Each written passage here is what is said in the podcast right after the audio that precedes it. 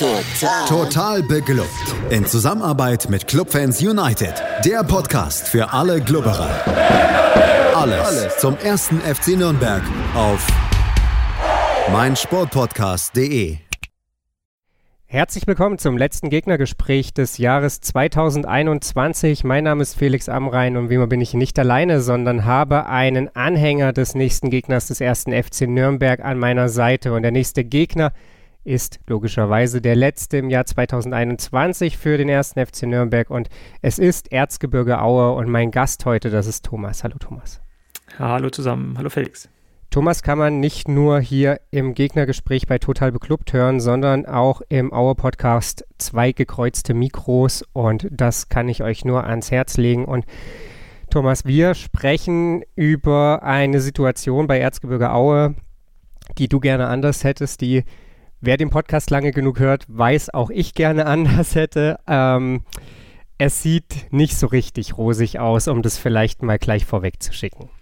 Nee, genau. Ähm, äh, nach der Hinrunde 16. Äh, Platz, Relegationsplatz, ähm, 17 Spiele, 14 Punkte gerade mal geholt. Es ging äh, so auf und ab durch diese Saison, wobei schon dieses Auf selbst auf sehr niedrigem Niveau war. Aber ähm, ja, äh, die ersten drei Spiele, drei Punkte geholt äh, gegen überraschend starke Gegner. Ihr wart ja auch mit dabei. Dann, äh, ich glaube, fünf, sechs Spiele hintereinander verloren und wir waren äh, weit abgeschlagen am Tabellenende dann Trainerwechsel äh, mit äh, Mark Hensel dann äh, im Aufwind gewesen, äh, Punkte geholt, aus die, ähm, auf die Nicht-Abstiegsplätze geklettert und jetzt seit drei Spielen äh, mit drei Niederlagen mal wieder unten reingerutscht. Ähm, ja, und so sind wir an, jetzt aktuell auf dem Relegationsplatz. Äh, klar hätten wir uns was, was anderes erhofft, weil auch gerade die letzten Jahre natürlich sehr, sehr gut liefen. Aber ähm, im Endeffekt kommen wir wahrscheinlich noch darauf zu sprechen. ein Umbruch war insgesamt nötig, nicht nur in der Mannschaft, sondern insgesamt im Verein rein. Das hat man im Sommer getan, dann mit dem Trainerwechsel. Ähm, demnach war die Fanszene insgesamt auch schon darauf vorbereitet, dass das ein schwieriges Jahr wird. Ähm, und so kämpfen wir uns aktuell durch. Ja, du hast es schon mal in aller Kürze gut zusammengefasst. Lass uns mal so ein bisschen da durch diese Hinrunde mhm. gehen, bevor wir dann natürlich auch direkt auf das Spiel gegen Nürnberg schauen. Du hast gesagt, Umbruch im Sommer, er war groß. Wir haben in dieser Saison ja schon mal darüber gesprochen, hier im Gegnergespräch. Und es war im Sommer schon so ein bisschen das große Fragezeichen ist, wenn du alles auf links drehst, wirklich alles, es so clever, einen Trainer zu holen, der ein weitestgehend unbeschriebenes Blatt ist. Alexei Spilewski hieß er und ja, man muss rückblickend wohl sagen, es war keine überaus clevere Idee. genau, das äh, kann man jetzt natürlich äh, leicht sagen und äh, wird natürlich auch äh, viele in, in, in Aue unterschreiben, wobei ich es äh, voneinander trennen würde. Also ich würde mitgehen, ähm, dass es keine clevere Idee war, den Umbruch so groß zu machen. Ähm, auf der anderen Seite hat man eben auch es verpasst, in den letzten Jahren unter Dirk Schuster einen, einen, einen stetigen Umbruch nach und nach hinzubekommen, sodass es dann eben äh, jetzt mit der Brechstange gemacht werden musste.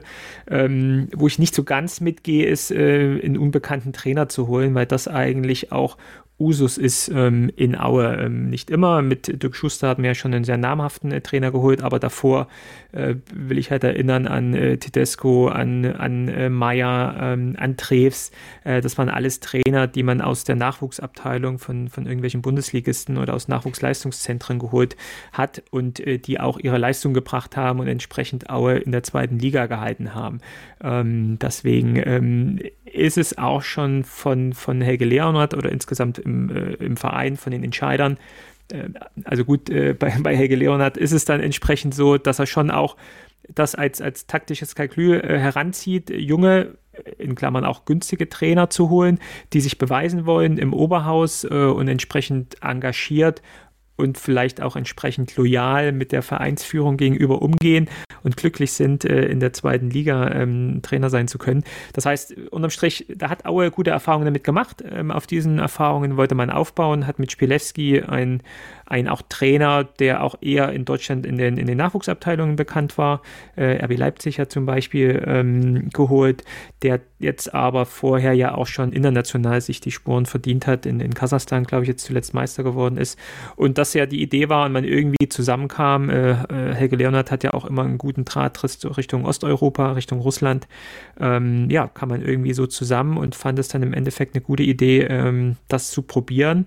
Und ja, wenn ich ehrlich bin, war ich gespannt darauf, auf die Situation und fand es jetzt im, im, ersten Moment auch nachvollziehbar und auch ja, ein, ein, ganz spannendes Projekt einfach. Also ich fand, vor der Saison war Aue mit das spannendste Projekt ähm, in ganz Fußball Deutschland, will ich es jetzt fast sogar mal nennen, wenn man sich eben diesen Umbruch anguckt, wenn man sich die Spieler anguckt, ähm, wenn man sich den Trainer mit seiner Vita anguckt äh, und das äh, Ganze in diesem Setting äh, Erzgebirge Ostdeutschland sich äh, ansieht, äh, war das echt schon super spannend. Ähm, ging in die Hose Pause jetzt äh, kurzfristig, aber nichtsdestotrotz äh, sind wir ja noch mitten in der Saison und alles ist noch drin. Ähm, es tat bisher schon weh, aber wie gesagt, mittlerweile Relegationsplatz und äh, wir sammeln Punkt für Punkt. Ja, du hast natürlich recht mit den unbekannten Trainern. Ich weiß noch, was mir im Sommer noch so, so aufgefallen ist, dass natürlich mit Spielewski auch jemand kam, der dann auch sehr große Worte wählte, glaube ich, und, und dass dann, ich glaube, dieses, dieses Potpourri aus allem, großer Umbruch, ähm, dann unbedingt da seine ja, Spuren hinterlassen zu wollen, statt vielleicht auch irgendwie einen ruhigeren Ton zu wählen, sorgte bei mir nicht unbedingt für eine gute Vorahnung. Ich bin jetzt auch nicht so super froh darüber, dass es dann am Ende sich bewahrheitet hat, aber ähm, ist eben, wie es ist. Du hast gesagt, es gab den Trainerwechsel zu Mark Hensel und bevor wir darüber sprechen, wie sich dann entwickelt hat, muss ich vorab eine Frage stellen, die du hoffentlich beantworten kannst, denn ich kann sie mir nicht beantworten. Wer trainiert eigentlich aktuell die Mannschaft von Erzgebirge Aue? ja, das ist ganz einfach. Das ist äh, Mark Hensel mit einem mit echt kleinen Trainerteam. Äh, Mike Hensel ist der, ist der Chefcoach und äh, das ist jetzt auch, glaube ich, kein großes Geheimnis. Äh, für die DFB-Statuten äh, steht auf jedem äh, Spielberichtsbogen sicherlich als Trainer Pavel Dotschew drin. Äh, er übernimmt auch noch die ähm, Pressekonferenzen, glaube ich, nach dem Spiel, aber selbst vor dem Spiel setzt sich Mike Hensel hin und, und spricht mit den Journalisten die, die, die Aufstellung durch oder die aktuelle Lage durch. Ähm, der Chef im Ring, der Chef auf dem Trainingsplatz, äh, der Chef am Rand des Spiels ist äh, zu 100% Mark Hensel. Äh, Pavel Dotschew setzt sich auch mit auf die Bank. Ich glaube, alles andere würde man auch dem DFB nicht äh, verkaufen können. Ähm, aber es gibt keinerlei aktives Coaching von Pavel Dotschew und ich würde fast mal sagen, bin ich mir jetzt nicht hundertprozentig, da bin ich zu weit weg. Aber ich glaube, auch auf dem äh, tagtäglichen Trainingsplatz ist Pavel Dotschew auch nicht so oft zu sehen. Gegen Nürnberg wird Pavel Dotschew gar nicht zu sehen sein, positiver Corona-Test. Und ähm, ja, damit ist das zumindest gegen Nürnberg dann auch irgendwie völlig egal. Du hast es gesagt gehabt, es gab dann so einen leichten Aufwärtstrend, nachdem man gegen Regensburg noch verloren hatte. 3 zu 2 holte man dann schon unentschieden gegen den HSV, verlor gegen den KSC und dann blieb man vier Spiele in Folge ungeschlagen. Man siegte gegen Ingolstadt, was ja in der damaligen tabellarischen Situation mega wichtig war. Aue zu dem mhm. Zeitpunkt 18., Ingolstadt 17. Man holt ein 1 zu 1 gegen Hannover, was rückblickend auch sehr, sehr viel wert ist und auch damals schon viel wert war. Dann schlug man Heidenheim und schlug auch noch Aufsteiger Hansa Rostock. So, dann war man auf diesen Nicht-Abstiegsplatz geklettert und hat ja in diesen vier Spielen und auch, ich würde sagen, in den Partien davor schon was richtig gemacht, was vorher nicht gut lief. Das ganz Offensichtliche ist erstmal, man hat Tore geschossen. Das vielleicht nicht ganz so Offensichtliche kannst du mir jetzt hoffentlich erzählen. Was hat Mark Hensel geschafft, was Alexei Spilewski nicht geschafft hat? Mark Hensel hat Punkte geholt, Mark Hensel hat es geschafft, äh, und manchmal kommt es, glaube ich, halt auch auf so Kleinigkeiten an, äh, die Mannschaft mit den richtigen Worten äh, so zu unterstützen, dass sie mit Selbstbewusstsein in die Spiele reingehen.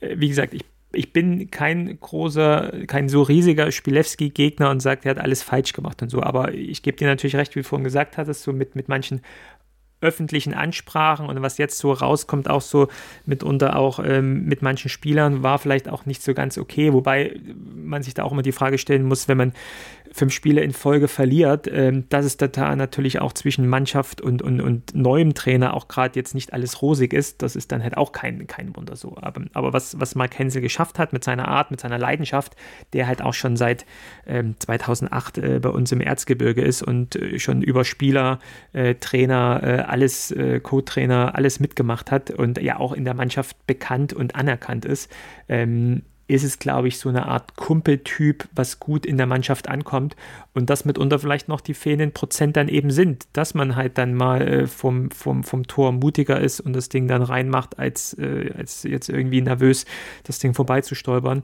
Ähm, als auch dann insgesamt von der, von der Aufstellung her finde ich ihn auch äh, mutig. Also ähm, in einem anderen Podcast wurde ich mal gefragt, was Mackenzie so ausmacht vom Trainerstil und da fiel mir so als erstes das Thema äh, Mut ein, weil er schon auch mit seiner Aufstellung Aufstellung, mit seinen, mit seinen, mit seinen Spielern, die er einsetzt, äh, auch mit seinen, mit seinen taktischen ähm, Geschick, äh, jetzt gerade zuletzt gegen Dresden äh, mit, ne, mit einem 3-5-2 gespielt, was wir noch nie vorher gespielt haben. Wir waren immer so ein, so ein 4-4-2-Mannschaft, äh, daher auch unsere Punkte geholt haben, auch unsere Niederlagen geholt haben, aber relativ fix in dem, in dem, im System gefestigt und auf einmal in einem ja auch mega wichtigen Spiel für uns, Derby zu Hause, ähm, äh, fängt er auf einmal an, die, die Mannschaft umzustellen und stellt mit Erik äh, Mejatschak äh, hinten auf die Libero-Position einen 20-, 21-Jährigen, der mittlerweile, glaube ich, in Aue, glaube ich, zwei Jahre da ist, aber vielleicht insgesamt 20, 30 Minuten insgesamt gespielt hat und der macht ein Riesenspiel da hinten und, und, und haut alles raus und haut sich rein und so.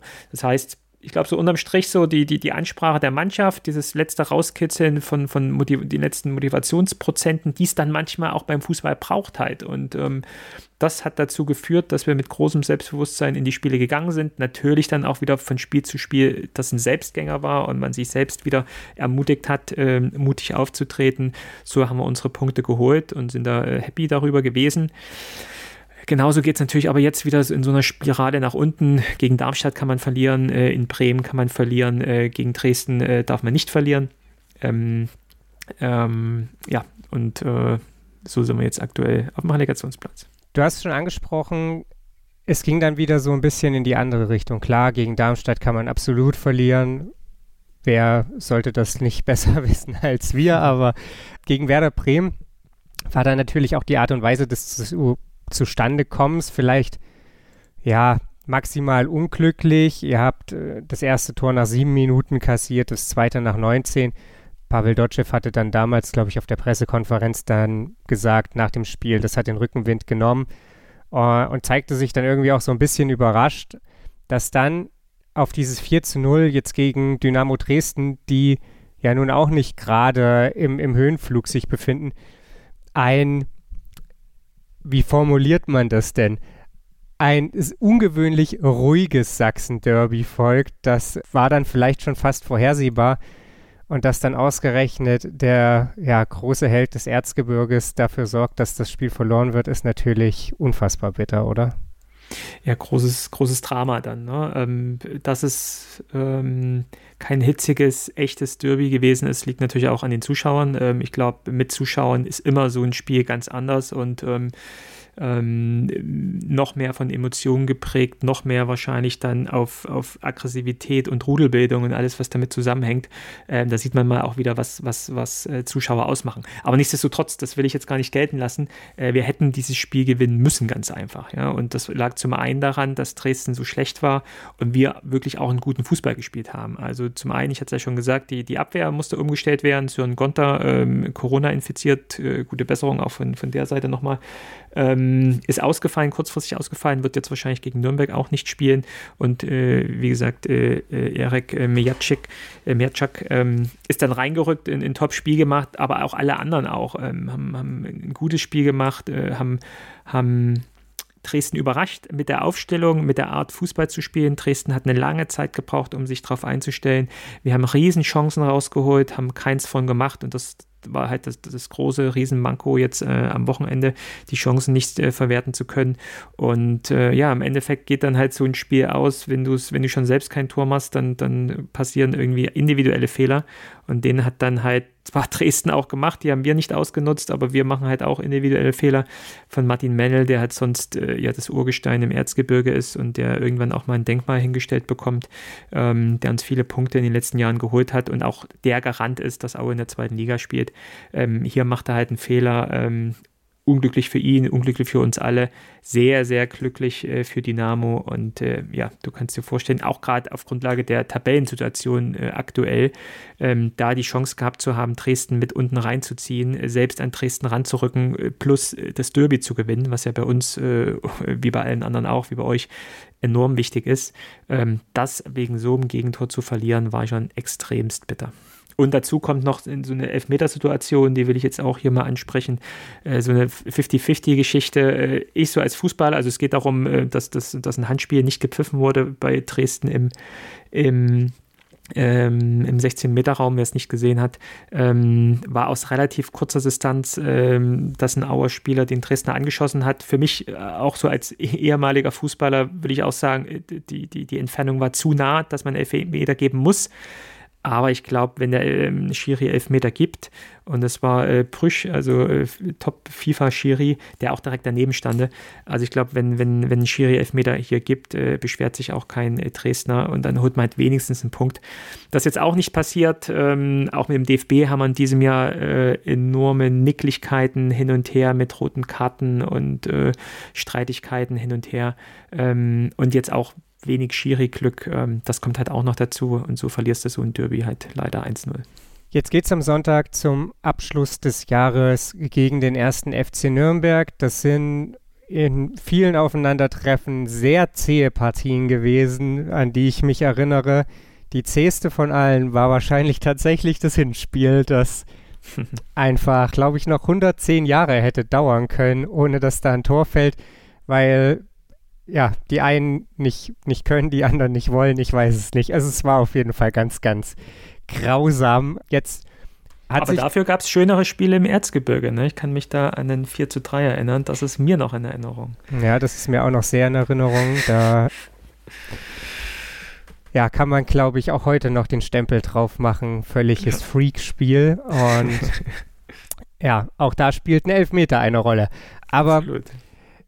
Schauen wir mal so ein bisschen darauf, was jetzt am Sonntag passiert. Die Situation ist ja auch irgendwie eine andere als am ersten Spieltag. Zum einen, weil der erste FC Nürnberg ein anderer ist als am ersten Spieltag. Diese Mannschaft mittlerweile weitestgehend gefestigt auftritt, auch wenn jetzt in der letzten Partie gegen Schalke hinten raus ganz schön, ja, dann der Saft raus war. Aber eben auch, weil, du hast es angesprochen, Erzgebirge Aue nicht mehr die Mannschaft unbedingt ist, die wir vom Saisonbeginn kennen. Auch weil sich da natürlich nach dem großen Umbruch eine halbe Saison später jetzt mal so ein paar Steinchen gefunden haben, ein paar Rädchen ineinander greifen. Was erwartest du denn von deiner Mannschaft für ein Auftreten am Sonntag? Das ist ja immer wieder so eine, so eine Überraschung dann eben auch. Ähm, ich glaube, ich bringe es damit so in Verbindung, äh, durch diesen Umbruch haben halt auch sehr, sehr viele junge Spieler mit reingebracht wo man eben auch nicht jetzt von Spiel zu Spiel erwarten kann, dass sie die gute Leistung jetzt zum Beispiel aus dem letzten Spiel auch direkt auch wieder, wieder nachlegen. Ja, deswegen ähm, sage ich ja auch, in Bremen kann man 4-0 verlieren, ähm, obwohl man auch vorher gute Spiele gemacht hat. Das ist auch okay. Deswegen wird es jetzt ein enorm schweres Spiel für uns, ähm, glaube ich. Ich finde Nürnberg sehr, sehr stark dieses Jahr, auch mit, mit natürlich einem kleinen Durchhänger jetzt zwischendrin. Aber trotzdem, ich glaube jetzt aktuell 6. 7. glaube ich, seid ihr mit einem, mit einem auch spielstarken Team. Äh, Müller-Dali finde ich Hammer. Ähm, dann äh, die, die, Stürmer von drin. Das, das wird schon schwer. Ähm, nichtsdestotrotz ähm, bin ich so ein bisschen motiviert auch und äh, sehr, sehr äh, ja, euphorisiert, sage ich mal, von diesem Dresden-Spiel. Nicht wie es ausging, sondern eher nur von der Art und Weise, wie das Team aufgetreten ist. Also ich glaube, was Mark Hensel sehr gut auch wieder hinbekommt, ist so dieses diesen schon Aufbau von Druck, aber positiven Druck, was dann eben die Mannschaft nutzt, um das irgendwie auf den, auf den Platz zu kriegen. Ähm, deswegen bin ich mal gespannt. Äh, geht los mit der Aufstellung. Also fängt Hänsel wieder mit einem 3-5-2 an oder geht er wieder in 4-4-2 zurück oder macht er wieder ganz was Neues. Ähm, ähm, dann natürlich, wie wird, wie wird äh, Nürnberg reagieren auf die, auf die Aufstellung. Ich gehe mal fix von aus, dass Nürnberg das äh, Heft in die Hand nimmt und äh, sehr, sehr viel Ballbesitz wahrscheinlich auch von Anfang an haben wird. Ähm, wird wahrscheinlich so ein geführtes äh, ja, wenigstens vom Ballbesitz äh, eher ein Heimspiel für Nürnberg als äh, für Aue, was aber auch Aue liegt. Also Aue liegt es nicht, das Spiel zu machen, deswegen können sie sich gut hinten reinziehen und dann doch eher auch die schnellen, jungen Stürmer von einsetzen. Nikolas Kühn ist so, ist so ein Trippelkönig, äh, Antonio Joncic hat bisher fünf Tore gemacht bei uns, ist unser Top-Stürmer und ähm, auch andere schnelle Stürmer, die wir noch haben, die zwar aktuell das Tor nicht treffen, aber vielleicht doch noch irgendwann mal dann doch irgendwie ähm, das Runde ins Ecke gehauen. Ähm, da bin ich mal echt gespannt, ähm, äh, wie Nürnberg agiert, äh, wie wir darauf reagieren und ob wir es schaffen, diese, diese, die, diese schnellen Umschaltmomente, diese, die, diese schnellen Kontersituationen vielleicht doch auch mal erfolgreich abschließen zu können. Und ähm, was ganz wichtig ist für uns, ist irgendwie nicht in Rückstand zu geraten. Das hat man in, in, in Bremen gesehen, relativ schnell 1-0, 2-0 hinten gewesen. Das, das, das zieht der Mannschaft den Saft. Ähm, deswegen ist immer erstes Credo, hinten die Null muss stehen. Ähm, Deswegen ist vielleicht auch so eine Dreierkette, die man schnell zu einer Fünferkette umgestalten kann, äh, gut, ähm, um dann schnell zu kontern, schnell hin rauszuspielen. Und ähm, das erwarte ich eigentlich am Samstag von dem Spiel. Und ähm, eigentlich war schon gegen Dresden das als Endspiel ausgerufen. Jetzt wird schon wieder gegen Nürnberg auch wieder ein Endspiel ausgerufen. Ich bin jetzt kein Freund von solchen, von solchen Formalitäten, weil es ja trotzdem immer noch der, der 18. Spieltag von 34 ist. Aber nichtsdestotrotz mit einem mit Heimsieg ähm, gegen den siebten der Tabelle äh, lässt sich natürlich schön Weihnachten feiern. Es geht ja dann gleich im Januar weiter. Ähm, wir brauchen Punkte. Deswegen, ich gehe mal fest von aus, Aue spielt auf Sieg.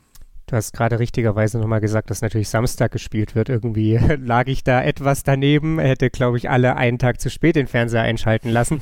äh, danke, dass das richtig gestellt wurde. Also Samstag 13.30 Uhr bitte alle Fußball schauen. Du hast gesagt, ja klar, Punkte müssen her, insbesondere eben auch nochmal mit dem Blick in den Januar rein. Die Winterpause ist nicht lang, am 15.01. geht es dann weiter. Dann kommt ihr zum FC St. Pauli, danach empfangt ihr den FC Schalke 04. Das sind natürlich zwei Spiele, wo man jetzt auch nicht unbedingt Punkte einplant, bevor es dann gegen Sandhausen geht, wo ja. dann gefühlt schon wieder gewonnen werden muss, oder? Ja, genau. Also das, das sind zwei Hammerspiele, die dann uns gleich im Januar bevorstehen. Äh, ähm, auf St. Pauli wirst du schwer was holen, zu Hause gegen Schalke. Gut, zu Hause hat man immer die Hoffnung, da irgendwie was zu holen, aber es ist ja auch nicht äh, absehbar, dass ähm, mal wieder äh, Fans ins Stadion dürfen. Deswegen ähm, wird das sehr, sehr schwer und im Endeffekt gilt es wie jedes Jahr in Aue, du musst die Heimspiele gewinnen und das ist jetzt auch ganz egal, ob es jetzt äh, mit Zuschauer oder ohne ist. Äh, du trittst anders zu Hause auf und da gilt es, äh, Punkte zu holen und die erste Chance haben wir jetzt am Samstag gegen euch. Ich bin gespannt, was am Ende passieren wird. Bedanke mich bei dir, Thomas, für deine Einschätzung und nach Samstag drücke ich euch dann wieder die Daumen, dass das klappt mit dem Klassenerhalt. Äh, das an dieser Stelle erstmal zum FC Erzgebirge Aue. Vielen Dank.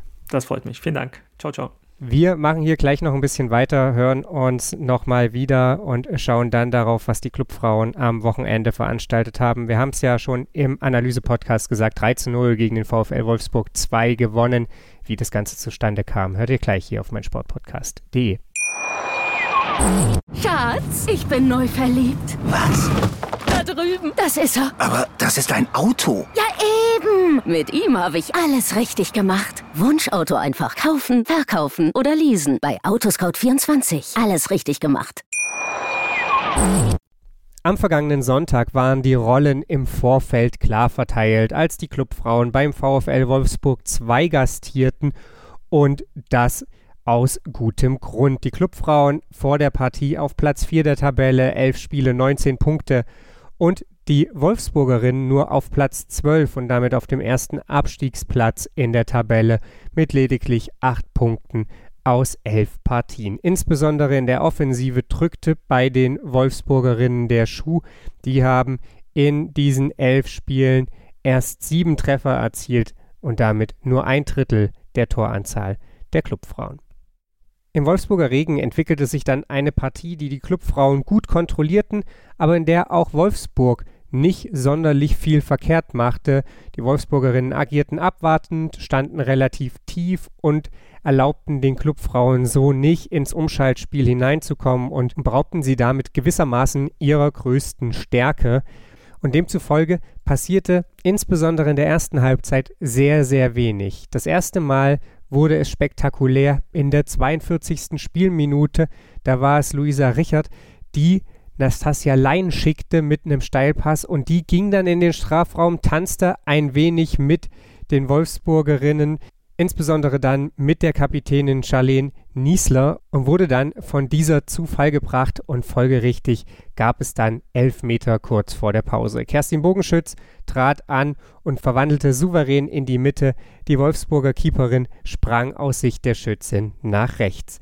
Es passierte im ersten Durchgang dann nicht mehr viel und so gingen die Clubfrauen eben mit 1 zu 0 in die Pause aus der heraus sie dann sehr, sehr gut starteten. Auch weil Wolfsburg nun natürlich was fürs Spiel tun musste, wenn sie noch irgendwie Punkte zu Hause behalten wollten und folgerichtig gab es dann mehr Platz und in der 53. Minute gab es die Kombination aus Nadja Burkhardt und Nastasia Lein. Burkhardt im richtigen Moment mit dem Steckpass rüber nach links zu Nastasia Lein und die dann schon halb im Rückwärtsfallen spitzelte den Ball rechts an der Keeperin vorbei und stellte so auf 2 zu 0. Die Wolfsburgerinnen in dem Moment dann auch mit keiner richtig guten Verteidigung hatten dann einfach Probleme bei der Übergabe im Angriff bzw. der Verteidigung der angreifenden Clubspielerin und machten so den Passweg für Burkhardt letzten Endes auf. Sechs Minuten später war es dann erneut soweit. 3 zu 0 hieß es dann aus Sicht der Clubfrauen und dieses Mal war Nadja Burkhardt nicht die Vorlagengeberin, sondern die Vollstreckerin. Eine weite Flanke aus dem rechten Halbfeld kam zu ihr zwischen 5 Meter Raum und rechtem 16er Eck und sie ließ ihn wunderbar über den Scheitel rutschen, den Ball und so schlug der dann im langen Eck in Richtung linker Pfosten ein und damit war die Partie nach knapp einer Stunde eigentlich auch entschieden. Wolfsburg hatte in der Folge dann ein bisschen mehr Spielanteile verglichen mit der restlichen Partie, weil sie eben dann auch mal in die eine oder andere Umschaltsituation nochmal hineinkam. Aber insgesamt muss man festhalten, spielte das die Mannschaft um Lea Paulik souveränst herunter. Wolfsburg am Ende mit keiner wirklichen Torchance, die irgendwie nennenswert gewesen wäre in den kompletten 90 Minuten. Und der FCN, der, ja, machte an und für sich einfach eine grundsolide, absolut souveräne Partie und da gab es am Ende gar nichts zu meckern. Und deswegen stehen die Clubfrauen auch weiterhin sehr, sehr gut in der Tabelle da, haben jetzt nach zwölf Spieltagen folgerichtig nach Adam Ries 22 Punkte, haben sich den dritten Tabellenplatz geschnappt, nachdem Gütersloh mit 1 zu 4 bei Leipzig unterlag und somit auf Platz 7 abrutscht. Die hatten vorher den dritten Tabellenplatz inne. Also, der erste FC Nürnberg jetzt auf Platz 3, gewissermaßen best of the rest hinter dem SV Meppen und dem MSV Duisburg, die vorweg eilen. Der VfL Wolfsburg weiterhin auf Platz 12, also auf dem ersten Abstiegsplatz, kann aber am letzten Spieltag vor der Winterpause diesen noch verlassen. Dann spielen die gegen Henstedt-Ulzburg. Der erste FC Nürnberg nicht nur gut in der Tabelle platziert, sondern auch weiterhin gut in der Torjägerinnenliste platziert. Da führt Nastasia Lein immer noch mit 13 Treffern vor Ramona Meyer vom FC Ingolstadt. Die hat 10 Treffer auf der Habenseite. Also durchaus komfortable Führung für Nastasia Lein. Am Sonntag bestreiten die Clubfrauen dann ihr letztes Spiel, bevor es in die Winterpause geht gegen Hoffenheim 2 ist 14 Uhr dann erst Anpfiff, nicht wie sonst üblich um 11 Uhr. Also das sollte doch für jede Person machbar sein und wird natürlich nach wie vor und wird natürlich wie immer live gestreamt. Den Link findet ihr dann auch bei uns auf den sozialen Medien. Soziale Medien ist das Stichwort. Folgt uns auf Twitter, Instagram oder Facebook und verpasst nichts. Wir melden uns dann natürlich nach dem wir melden uns dann natürlich nach dem Aue-Spiel noch einmal wieder, analysieren die Partie für, analysieren die Partie für euch und werden natürlich auch nochmal mit den Clubfrauen sprechen. Wie war es denn nun eigentlich die erste Halbserie in der zweiten Bundesliga? Das alles hört ihr hier bei Total Beklubbt auf meinsportpodcast.de. Schatz, ich bin neu verliebt. Was? Drüben. Das ist er. Aber das ist ein Auto. Ja, eben. Mit ihm habe ich alles richtig gemacht. Wunschauto einfach kaufen, verkaufen oder leasen. Bei Autoscout24. Alles richtig gemacht. Total. Total beglückt. In Zusammenarbeit mit Clubfans United. Der Podcast für alle Glubberer. Alles, Alles zum ersten FC Nürnberg auf meinsportpodcast.de. Schatz, ich bin neu verliebt. Was? Da drüben. Das ist er. Aber das ist ein Auto. Ja, eben. Mit ihm habe ich alles richtig gemacht. Wunschauto einfach kaufen, verkaufen oder leasen. Bei Autoscout24. Alles richtig gemacht.